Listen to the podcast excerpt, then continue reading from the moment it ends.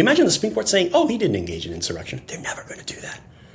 They'd look like, you know, it would look terrible because everybody knows what really happened that day. Hello, everyone. This is JVL. Welcome to a special, a very special episode of The Next Level with my best friends, Sarah Longwell and Tim Miller. Sarah, but you got something actually very special for us. Lay it on me. Yeah, so here's here's what I did. You know how I'm always on this podcast being like, "Well, I'm not a lawyer," and you know that's true, right? True. So part of the problem with this uh, upcoming news cycle is that it's just all about lawyer stuff. Like well, on Friday, we got this like big news about the Supreme Court's going to hear Trump's appeal on the Colorado, and the problem is I don't understand any of it that well. And so I called up my buddy George Conway, the Society for the Rule of Law, and I was like, George, I'm going to need you to explain all this law stuff to me like I'm five. Uh, and so he did. He did. And so we got a, a, little special ep here of me asking George all the questions that I've had on the legal stuff. Uh, if you guys like it, we might make it a more regular thing. Uh, we're George talking Conway about it. explains everything. So I think we're going to call it George Conway Explains It All parenthetical to Sarah. What do we think about that? Well, I'm excited about this. I have to tell you, I'm like not that really impressed with lawyers mostly, and despite also not being a lawyer, kind of think I can fake it till I make it mostly. But one Yeah. lawyer I am impressed with is George. So I, I'm pumped to be, you know, kind of edu- educated. I know most people know him as like a corgi guy on Twitter, anti-Trump guy, whatever. He's actually a brilliant legal mind, and um, uh, I just kind of I just put a quarter in the machine. So let's hear it. Right. It's on the YouTubes. You're looking. It's on the good right now, YouTubes. so make it's sure on to the check it out on the YouTubes, YouTubes and it's too. on the pods. Hello, everyone. I'm Sarah Longwell, publisher of The Bulwark, and I am here with my good friend George Conway, who is what they call a lawyer. And I am what? somebody. I'm right, a recovered lawyer. or, or as, but you, you know, you, you have one of those Okay. degrees that they give you Okay. from law school. Yeah. I see you on the TV. I read Yeah, you in the. Atlantic. Yeah. But I, George, am what they call not a lawyer. As people who listen to me on the Bulwark know, I am constantly having to say I'm not a lawyer. And it is much to my dismay that so many of the political things that we are going to discuss over the next year as we go through this election require a law degree because we have a former president who is a criminal who's been indicted on 91 counts. We've got states kicking him off ballots. We've got an obscure uh, segment of the Constitution, Section It's just three. one giant witch hunt. Just What? one giant witch hunt. He is appealing. So there's just so many things going on. Here's the thing: we Yes. are going to do a segment that we. I, I texted George. I was like, "You got to, you got to do a segment with me. We're going to call it George Conway explains it all to Sarah, like she's five. Okay." Because I believe Hey, that little Sarah, there- would you like a lollipop, Sarah? Sarah? I, I don't. Some I'm not ice cream. To, I'm not trying to demean like myself or my intelligence. Okay. What I'm trying to do those. I believe that there is a hunger out there for people who want to understand what all this news is legally, but are not lawyers themselves, and they don't want to get into the weeds, but they want to understand why this matters so much, right? Okay. And you have a piece in the Atlantic today, which I read, and still. I understood it, but it was still a little over my head. And so here's the thing I want to start with. I just want to start with some some a basic thing, which is Friday. The Supreme Court says they're gonna hear Trump's appeal, basically, of this Colorado decision to keep him off the ballot under the 14th Amendment. And I guess for me, as somebody who doesn't understand the legal side, the one thing I do understand, and that you were saying this in your piece, but I want to get into it, is this is this this section of the Constitution is a completely novel, unlitigated section of the Constitution, right? So my understanding is normally with the law, people talk about it a lot. It's litigated over and over again so that the Supreme Court, right, has lots to fall back on when it has to rule in a major case like whether or not to keep a president off the ballot. But because there's basically been no discussion of this since the Civil Right. War, they are now going to have to make a big decision about whether or not this whether or not Trump can be on the ballot in like 30 days. And so that is Right. that is that why this is so insane? Like first just to explain why this is such a big deal. Well, it's a big deal for the reason you just said. And it's not novel in the sense that this is something that has been in the Constitution since, I, I guess, 1868. But it's novel to us because we haven't had insurrectionists seeking public office in our lifetimes or the lifetimes of our parents and probably in our grandparents, unless you're like Zachary Taylor's uh, grandson, who apparently is alive. So um, that's the reason why people are looking at it and say, "Where where did this come from?" And the answer is, it came from the fact that after the Civil War, Congress, the Reconstruction Congress, realized, "Hey, wait a minute." We sent all these guys home, you know, with their weapons, and, and the officers got to keep their sidearms, and they're just going to run for office again, and we're going to have to do this all over again. What are we going to do about that? And so one of the things they did, you know, Thirteenth Amendment, they got they they they formally abolished slavery. They, I mean, the Thirteenth Amendment, the Fourteenth Amendment, they guaranteed equal protection of the laws, and they also had this provision that prevented people who then engaged in insurrection uh, from holding further office. And then it was forgotten about for a long period of time, other than by historians, until somebody said, hey, wait a minute, we have this president who, former president, who wants to run again, and he incited this insurrection and he engaged in insurrection. And these two law professors, um, one of whom I went to law school with, both members of the Federalist Society, wrote an article a very good article based upon the you know all the methods that conservatives have been preaching about how to interpret the Constitution for the last forty years. Um, originalism, the textualism, uh, looking at the legislative the, the, legislative history or the context in which mean, words were drafted, and they came to the conclusion that this language in Section Three, which is pretty simple, um, barred Donald Trump. And okay, so right hold now, on. okay, hold on. okay, I'm talking. Okay, so I'm much. just going to stop okay. for one second. No, no, okay. no, just because because I'm I'm it's supposed to be five here, and I'm not sure that my I'm going to recap. I'm going to recap Okay. what I think I All heard right. you just say.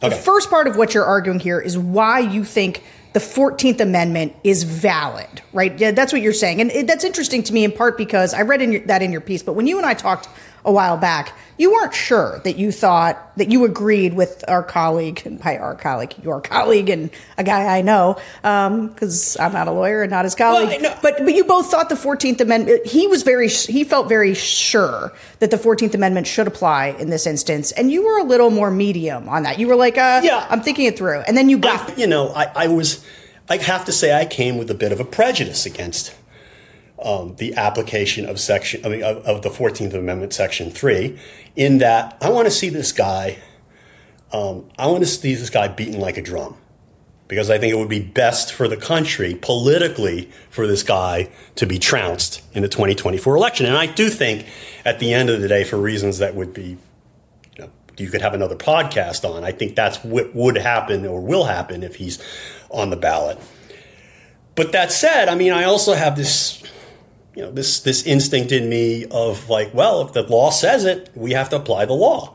So the question was, uh, so I was sort of agnostic for a while and skeptical of the politics of it. It wasn't my preferred result, leaving apart the question of whether or not it was constitutionally required. And then I kind of read more and more, and then I got into it again, reading very carefully the Colorado decision and the dissents. And the dissents are very dissents are very useful things in in, in appellate courts because they represent if there's a, if there's a criticism or a weakness in a majority opinion, you're going to see a smart dissenting judge just cut cut through it like butter. And I didn't see anything remotely compelling in any of the dissents in the Colorado case. And I read the Colorado decision, the, the majority opinion, and it was all the arguments I'd seen before it, it, and in their most refined form. And I thought, okay, this is this doesn't look like a fair fight. I'm I'm convinced. Okay, and then the second one though, the second one is the one I want to ask you about because you're saying, okay, Congress didn't have to convict him. Like obviously we wouldn't be here today if Congress had just done its job and convicted him right after, Senate, especially. yes. I'm, Yes. uh, yeah, the Senate specifically, especially since you know if you go back and read what they said back then, a whole bunch of them, Marco Rubio and uh, Mm-hmm. Mitch McConnell, were saying things like, "Well, you know, he's not president anymore, and so the, if if if people want to use the law, you know, the law will be there to to hold him accountable." Right. And most now notably, Mitch McConnell. Right. Most Yeah. most notably, Mitch McConnell. Although Mitch McConnell hasn't, he's, he's been silent as a church mouse on this. But on February 13, 2021, right after the acquittal was entered, and the Chief Justice went back across the street, he gave a speech on the Senate floor basically saying, We have a criminal law in this country. President Trump is still liable for everything he did while he was in office as an ordinary citizen. We have a criminal justice system in this country, and former presidents are not immune from being accountable by either one. And if Donald Trump, basically, if Donald Trump committed a crime here, and you have a pretty good argument there was, that's that's the recourse. And yeah. I mean, if you and, and somebody sent me the other day, um, somebody who wanted to be rain, remain nameless but was kind of obsessed with this issue. He he went through the congressional record, and you know all the remarks that the senators made at the time that they voted, and then you know obviously they they revised and extended their remarks as they all do, and he tallied how many Republicans actually thought actually voted to not to convict him on the grounds that he was not guilty, as opposed to um, the, the, the legal fig leaf that they used by saying that that you know he's, he's out of office, so we can't really do anything to him, which I think was wrong. And about seventy of there were seventy senators, okay, um, um, Democrats and Republicans who did not, who basically voted who, who expressed the view that the guy was responsible for January 6th. So yeah. if they had, you know, if, if, if you take that seriously, um, you know, he should have been convicted. But they, they didn't take their job seriously. They thought he'd just go away and sorry, here we are. But I will say this is the one argument that I've heard, and maybe I even made it early yeah. days because I was sort of like, doesn't somebody have to convict him of insurrection? No. So that we know, and that's your point there is you're saying, no, the courts can determine there's like the Colorado Supreme Court is within its right, right. to determine that Trump fomented an insurrection and make that right. judgment that he should be kept off the ballot. Right. I mean, you don't have to have you know, somebody. You know, there are other qualifications to be president. You don't need a judicial proceeding for a Secretary of State to decide that somebody who says that their birth date is 1990 is not old enough to be president of the United States. I mean, there are other requirements, and it doesn't require litigation to establish those. And if Congress, but more importantly, to go back to, you know, to put on, to channel my inner, inner Antonin Scalia, if Congress had meant to say that people had to be convicted of a crime, the crime of insurrection, in order to be disqualified, they knew how to use that language and they did not use that language, and with good reason. I mean, you, you're going to have what happened was that at the end of the Civil War, I mean, for example, Appomattox, they they collected all the arms of the enlisted men, put them in a big pile of the of the of the Confederate enlisted men, and let the officers keep their sidearms and horses and just send everybody home because you couldn't imprison everybody, all hundreds of thousands of of, of Southerners who who bore arms against the United States. You couldn't imprison them all. You couldn't prosecute them all. So it didn't make any sense to have a conviction requirement. And it wasn't, you know, it, it, there wasn't, there wasn't going to be much dispute about who took up arms against the United States and who didn't. Basically, every able-bodied white man in the South took up arms against the United States. So it wasn't, yeah. it didn't make any sense to have a conviction requirement. But I guess the, the questions were the difference is is like so when people talk about the age or um, you know being a citizen of the United States, so there are objective standards, and I guess the question is is in, and even in the Civil War, if you fought for the South, I guess it was pretty easy to know that you or were an officer in the South that you uh, engaged in insurrection or sedition because that was sort of commonly thought. But like, I think the question is is the is that is did Trump, Trump engage in an objective definition of insurrection? Yeah, I mean, absolutely. you know, I, Okay, yeah. I listen to voters all the time, right? And they'll always be like, well, the people who went in the building, that's different. Trump didn't do anything. He just said some stuff. Yeah, I mean, and that's that's that's just poppycock because you know, he, I mean, he was, here was a guy, by the way, who assaulted a Secret Service agent Watch to try to go up to the show, hill. George. What did I say? Did I say I said, word? You said poppycock. I was just joking. Poppycock. Oh, okay. I usually say bullshit, but they get in trouble for that. But um, it's poppycock, and um, it's not just about what he said on January sixth, which you know had the intended effect of sending these people up to the hill. He knew. I mean, there's so many different facts about January sixth that are damning that he knew these people were armed that they were you know they weren't refusing to come through the magnetometers because they were armed he said he didn't care because they weren't out here to get him he told them to fight about 16 times he used similar language he said if we don't go up there we're not going to have a country i mean know in the context of what he was seeing in front of him it was obvious that he was inciting violence. And other people noted that too. I noted it like 24, 48 hours before I did a hit on Morning Joe where I said, God knows what's going to happen on January 6th. These people are coming here with weapons. And, I, you know, I, I, it was pretty, I mean, he caused this to happen. He was, he was a direct cause, I mean, as, this, as the Colorado Supreme Court held, because none of this would have happened without him. It was his lies that got all these people to come to Washington. He urged them to come to Washington because it, quote unquote, will be wild. I mean, he was the central figure in inciting and or basically organizing this insurrection. And it was an insurrection because an insurrection doesn't require, you know, it doesn't have to be a coup d'etat. It doesn't have to be a successful coup. It doesn't have to be a rebellion, a full scale rebellion um, like the Civil War. An insurrection, if you look at the definition, means just, you know, some attempt, some resistance to civil authority and an attempt to, phys- to stop civil authority from carrying out its functions. And that's what they did that day. And they, they, they tried to stop the most important function you could ever imagine in the United States, which is the essential peaceful transfer of power from one democratically elected administration to another. So I, you know, I, it's not, there's no it's pretty obvious why Trump's people in their petition for certiorari just buried that issue. They just buried that issue because they know right, they let's can't talk win on about this. issue. Let's talk about this. Okay, because we've now, I think, established well why you think the Fourteenth Amendment, Section Three, does apply to Trump. Right. But but what happened Friday that was sort of a bombshell was the Supreme Court is going to hear this. Uh, they took they had two options for cases they could take. They could have taken the Colorado GOP's case, which in your own writing said that was like a normal that was a normal case, and then Trump did as he normally does, like a weirdo uh, case. But they took Trump's weirdo case. Yeah. So why? So tell me. T- Well, explain. because I think they, I, I think, well, first of all, normally the Supreme Court, and I, I spelled this out in the Atlantic piece that I published today, the Supreme Court doesn't take whole cases, really. It takes issues. It takes cases on the basis of the issues they present, and then it only takes some issues in a case. And those are the issues that are the most important to the country, whether it be because they affect more people or because there, there are conflicts in, this, in the circuit courts and the state Supreme Courts about them. They focus really on issues. They don't say, did the district court and this court of appeals get this right or wrong? And look for reasons to affirm or reverse.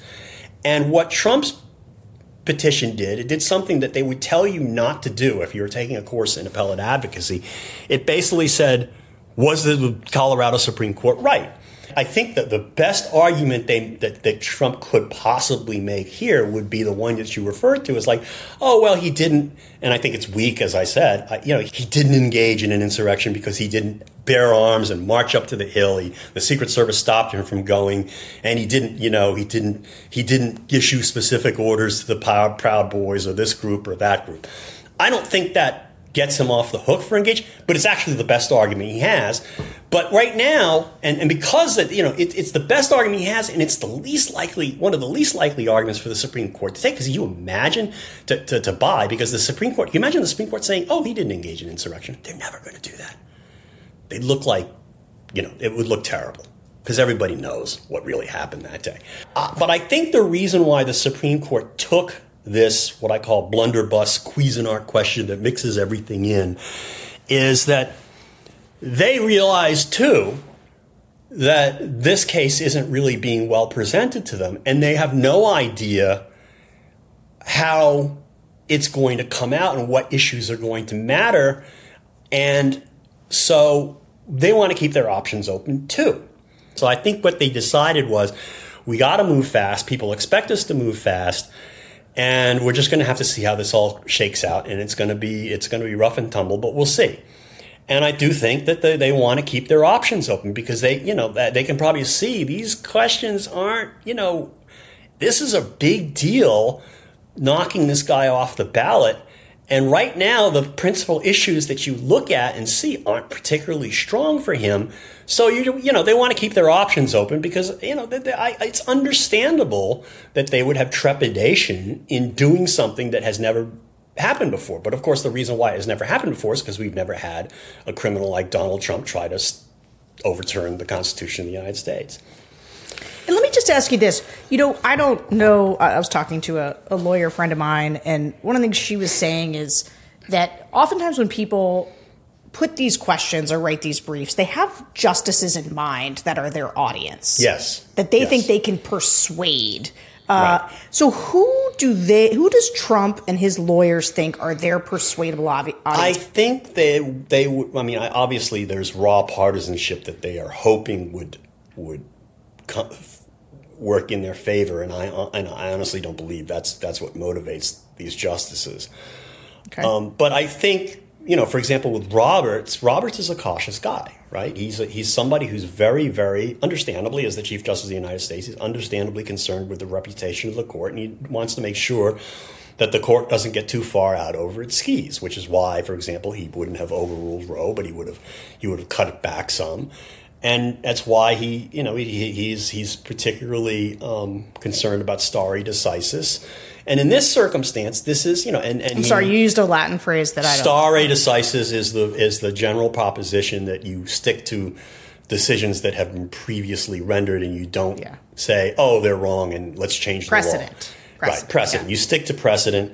Um, you know, it's it's not it's not always done. It doesn't. It's not a hard and fast rule. But he he he he very much very much is cautious in that regard. So I think they're going to want to play on his cautiousness. And the fact of the matter is, they're going to be there are going to be people. Um, may, there could be the, some of the um, Democratic appointees may be cautious about this. I mean, we're seeing a lot of of liberal commentators, I, not necessarily persuasively in my view, um, say that oh, this is a terrible thing, disqualifying from. They don't provide any good legal reason why he should not be disqualified. But there's a lot of concern by some of my liberal friends about, well, this is not a good thing.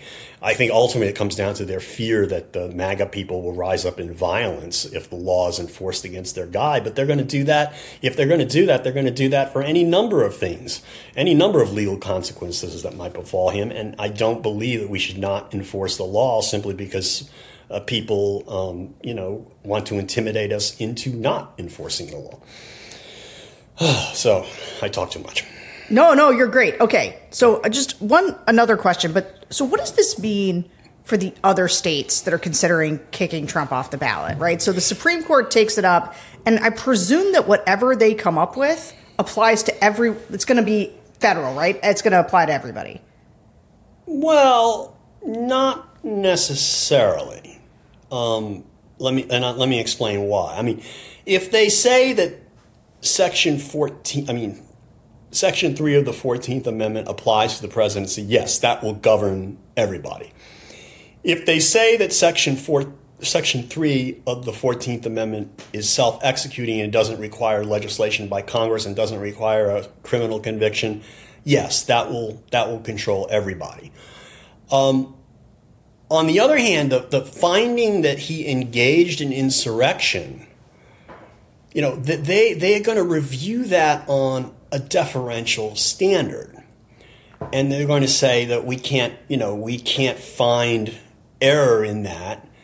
And you know, it could be that somebody could say, a court could say, well, that was the record in Colorado, but applying the definitions that the Supreme Court itself used in affirming the Colorado decision, we have a different record, and uh, we're going to come out a different way. So it's it's conceivable that the, the the Supreme Court's decision doesn't completely bind every other state with respect to the findings that the Colorado courts made on the particular record that was before them. Although, frankly, if a full record is presented to any fair tribunal, I think they get to the same result. I think the thing, the, the aspect of that that would apply to other states would be if the Supreme Court says here's what we think that the the the, fourth, the framers of the Fourteenth Amendment meant when they used the word insurrection, and they say an insurrection means X, and that engaging in an insurrection means Y. Well, X and Y would bind everybody. But if they do like what the Colorado Supreme Court did, which was to basically say we don't have to decide which um, definition to use because he meets all of them. You know, I, I, I, I, you, you could end up with with. Um, well, I mean that that would be binding. I, I guess that would be binding on other courts. I, I, I think long the, sh- the short answer to my long answer, short summary of my long answer is, I think it probably will bind the other states, but there are going to be there are going to be wrinkles, and we have to see the procedural postures of the other other states and how how the issues come up in those states. I mean, to me, it just seems like the whole point of the Supreme Court taking this up is to get some kind of a resolution. So no, no, that, no. Absolutely, it is. I we think are, I think it will. Right. I think there will be there there will be a lot more clarity, obviously, after they rule. I just I'm just saying I can't guarantee that will be the last word because we have no idea. We have no earthly idea what they're going to do and how they're going to do it. And because I think in terms of the political calendar, so they're going to hear oral arguments February eighth, right? Correct. Which is just less than a month from now. And then how how long until they make a ruling on it? Like fast, right? Yeah, I think. I mean, I don't think they will move as fast as, say, the D.C. Circuit is going to move in the immunity case that's being argued on Tuesday. But it's conceivable that they could render a decision within a. I think the fastest you could expect this court to issue a decision would be in t- three weeks, maybe, because I think it just, it just takes. It's a nine-member court. It takes a while, or you know, maybe it could, maybe they can do it faster. The worst It case puts you like five be- days out from Super Tuesday. yeah, I, but the, but the problem they have now already is that you know in Colorado he's going to be on the ballot because they already they already sent the ballots off to be printed. This the, I don't think that this decision is going to be rendered in time to allow states and I, I don't look I don't know what the ballot printing schedules are to change what their ballots are going to be on Super Tuesday. I honestly don't think so. But I think, you know, it's important, obviously, for going forward to the later primaries and also, obviously, for the general election to know, you know, have some clarity on, on, on the scope of Section 3 of the 14th Amendment and, you know, some guidance as to how it applies in this particular set of facts. You know, I'm so glad you brought that up because this is something that I've been wondering about. So it's conceivable that he gets knocked off some ballots, uh, and but not all. He still wins the primary, Right. and it's really then a question of the general election. So if, if whatever gets decided now, will that will apply to the general, or will it continue to get litigated the whole way through? I think that whoever loses may keep trying to litigate it if there's a if there's a window for litigation. I think that um, I don't think I'm, I'm not convinced necessarily that this is going to be the last word unless the Supreme Court holds, for example, that it just doesn't apply to the president or holds that under no set of circumstances could you have someone engage in an insurrection if they unless they carry were carrying at least a musket. Okay, if, if if they hold something like that, then that that could wipe out that could wipe out all the disqualification efforts. But other than that, it's possible, as I said, that that, that, that, they may prescribe. They may say, yeah, it does apply to the president. Yeah, it does apply without a conviction. And um, on this record, it, it, the, the findings we can't overturn the findings. Um, you know, there's going to they'll still look for error in the decision. I think that's the thing. We'll see. Okay. It's, it's it's really hard to say in the abstract. You actually have to have an opinion, um, and then and then even then, it could be that people are going to try to sit there. They're going to be noodling for weeks trying to figure out well what what where, what's what's open to, to litigate anymore. Have you seen anything like this before in American history? No. Like, I, I want people to understand and kind of get their heads around how wild. And even No, I was is. like, "Ooh, the, Yeah. yeah." I was, I was like, mean- "Oh, this is crazy." But like, my friends who are lawyers are like, "No, no, no, you don't understand.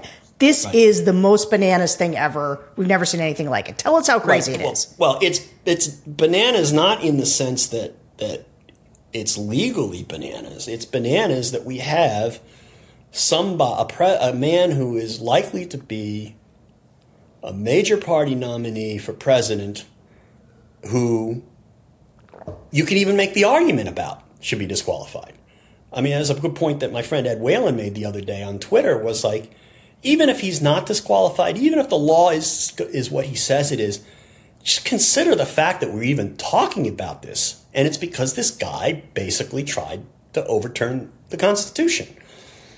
So uh, that's what's bananas about this. What's bananas about this is that he's still there, he's still out there. The Republicans take him seriously. That he, what's bananas was, as you pointed out earlier, that he wasn't um, barred from seeking future public office by the United States Senate when it faced, you know, when it when it uh, uh, tried him on the impeachment charges.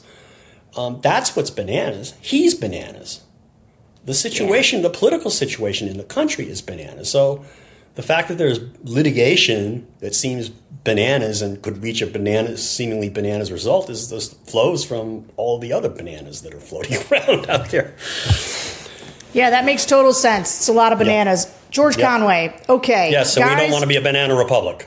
We don't. We don't. That's right. It's a That's great way to close here. this this yeah. this this weird segment we've done. Uh, but guys, if you want us to do this more, you can tell us in the comments. I know that I still am not 100% clear on what's going on, but I am like 60% better after having listened to George. I hope you are too. Um, and uh, I want to thank George. George, thanks for thank uh, sharing some of your wisdom. Happy it was great. It.